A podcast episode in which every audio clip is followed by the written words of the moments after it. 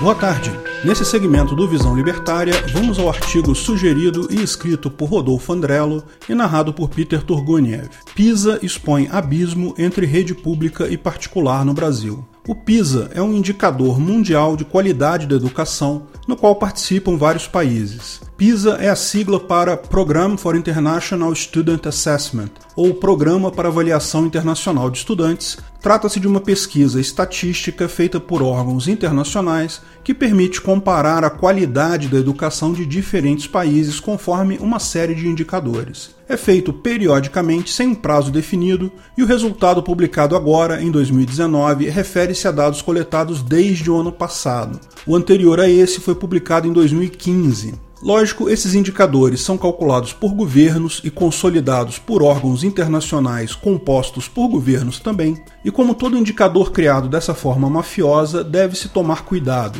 Por exemplo, a China aparece como campeã disparada em todos os indicadores. Será isso verdade? A educação na China é tão maravilhosa assim? Pode ser que sim. Ou será que o governo ditatorial chinês pariu números bons para aparecer bem na fita? Acho igualmente provável.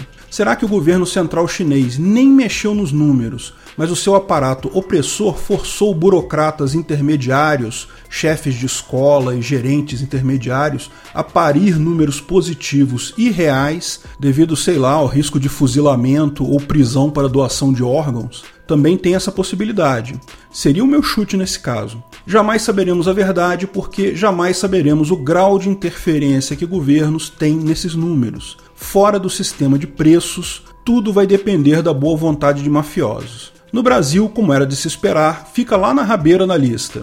Dependendo do indicador, estamos entre a posição 57 e a 70 numa lista de 79 países que participaram.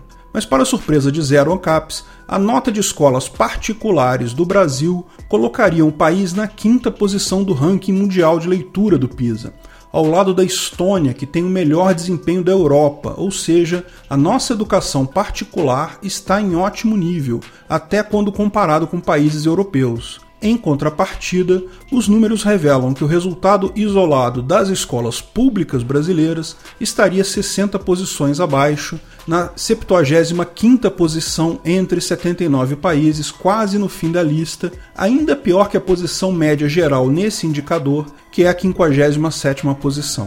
Os números do PISA começaram a causar furor assim que foram divulgados. Como de costume, todos os grupos políticos vieram a público brandindo os resultados das provas para provar que a culpa era do Bulbasauro, era do Paulo Freire, era do Weintraub, do Olavo de Carvalho, até do Super Mario. Quer dizer, não necessariamente tem alguém culpando o encanador italiano virtual, mas não seria surpresa se aparecer alguém. Alguns dos argumentos políticos, no entanto, são obviamente mais absurdos que a média. Dizer que o governo golpista de Bulbasauro é culpado é certamente uma falácia que não pega ninguém desprevenido, visto que os números referem-se a dados do ano passado, antes, portanto, de que Bulbasauro pudesse fazer qualquer coisa. Mas uma coisa o PT realmente pode afirmar sem medo de estar errado: durante a administração socialista, os petistas gastaram, gastaram e gastaram com educação. Veja o que diz uma das muitas publicações na internet que exaltam essa como uma das qualidades dos governos de Lula e Dilma. Nos últimos 12 anos, o Brasil viu investimentos em educação mais do que duplicarem. Em 2002, o orçamento do setor era de 18 bilhões. Em 2014, chegou a 115,7 bilhões, um crescimento real de 218%.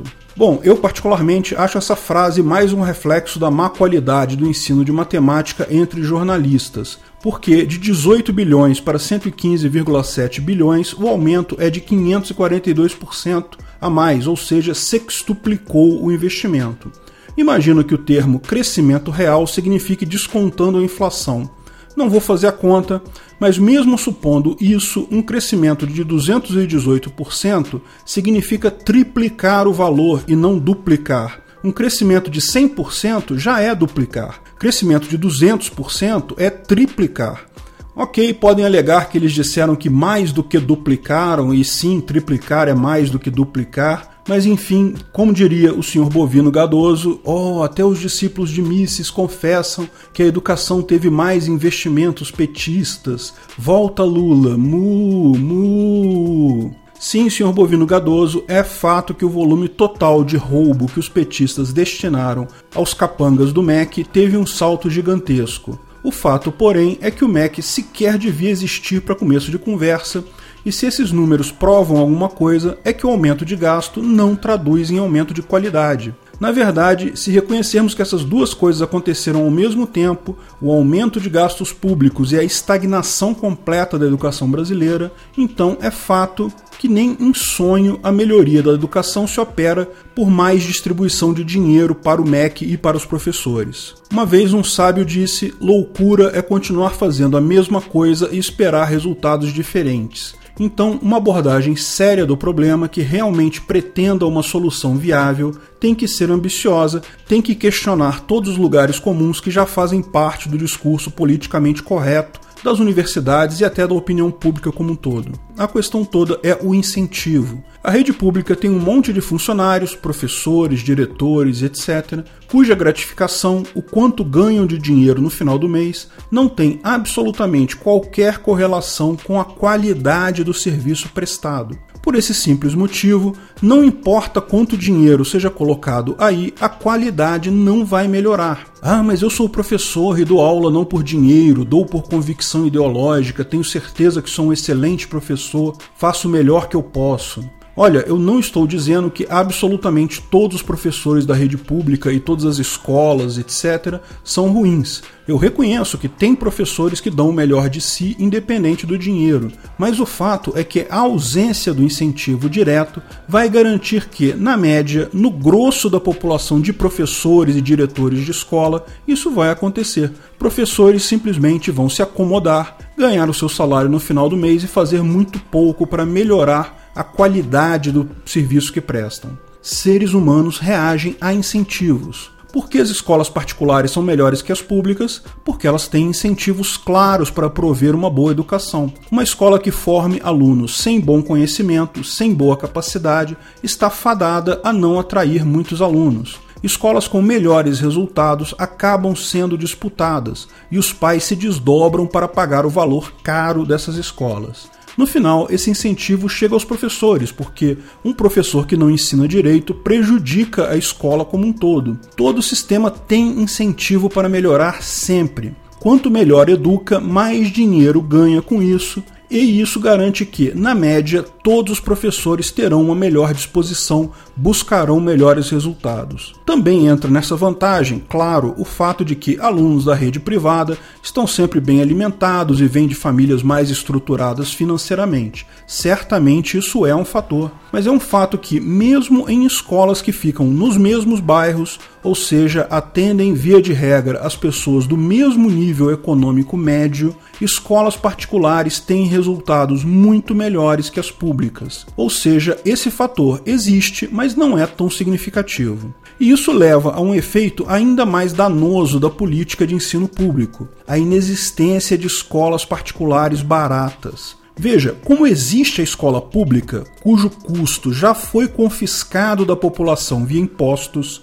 uma escola barata que apresente um resultado só um pouquinho melhor que a pública acaba não tendo chances no mercado, porque estaria competindo contra um custo adicional zero. Apenas escolas que oferecem uma estrutura muito melhor, absurdamente melhor e, portanto, cobram um valor muito mais caro também, acabam tendo sentido econômico. É isso que vemos hoje. Tipicamente no Brasil, você tem escolas públicas com custo adicional zero, Lembre-se que não são gratuitas, o custo dela já foi roubado de você via impostos e as escolas particulares caríssimas. Essa visão deixa claro o porquê desse resultado do PISA. Porque jogar mais dinheiro na educação pública não vai melhorar nada.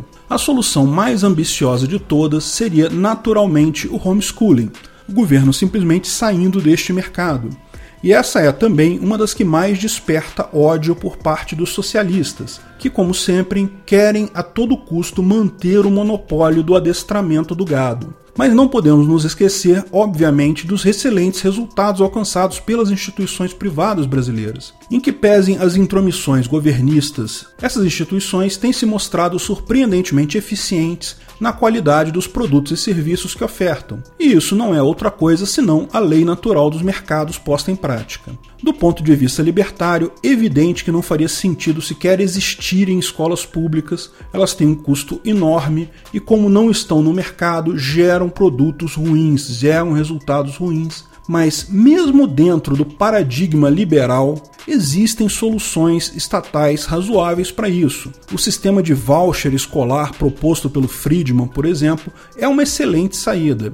O que precisa acabar é essa ideia de que educação é um direito. Não é. Você não tem direito ao serviço de outras pessoas. Educação é um serviço e a melhor forma de ter uma boa educação para todo mundo é através de um sistema de preços. Ninguém duvida que soluções como ensino privado e homeschooling demandam recursos. Os esquerdistas, inclusive, apontam para esses custos como argumento em prol da solução estatal, ah, mas como o pobre iria estudar? Ele, o pobre não tem dinheiro para pagar a escola. Vamos então prover o serviço público gratuito e de qualidade. Veja, é lógico, o pobre vai pagar uma escola barata. Essa escola só não existe porque existe a pública. Entretanto, o que os esquerdistas fazem questão de ignorar é que, com a imensa parasitagem que o Estado submete à população, qualquer avanço econômico e social fica comprometido. Se o PT e assemelhados não tivessem surrupiado dinheiro dos desdentados para fazer a farra do MEC,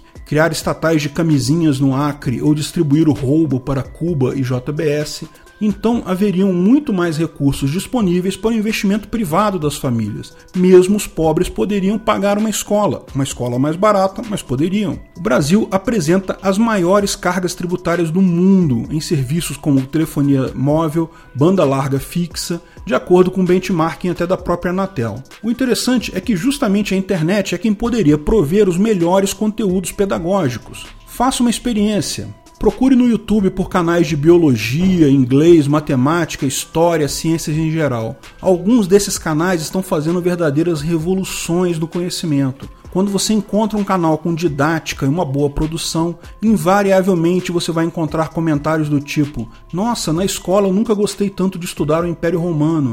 Ou então você foi o primeiro que conseguiu me fazer entender o gato de Schrödinger. Não fossem essas regulamentações e impostos soviéticos, as possibilidades de investimento em educação de verdade seriam enormes. Isso fica ainda mais evidente quando comparamos algumas das melhores posições do PISA, ocupadas com países com bem menos Estado, como a própria Estônia, com a posição de países com Estado onipotente, como o próprio Brasil e a Venezuela. Além de todas as razões econômicas e praxeológicas que depõem em desfavor do Estado, o modelo brasileiro é particularmente maligno. Por essas bandas recebem investimentos e bolsas de governo estudos de ressentimento, uma aberração pós-moderna que tenta dar uma roupagem acadêmica ao mimimi esquerdista o que implica em mestrado sobre a estética do funk carioca, Mr. Catra, pesquisas antropológicas sobre suruba em banheiros públicos e mais uma infindável lista de temas que atiçam apenas a libido de socialistas do Leblon.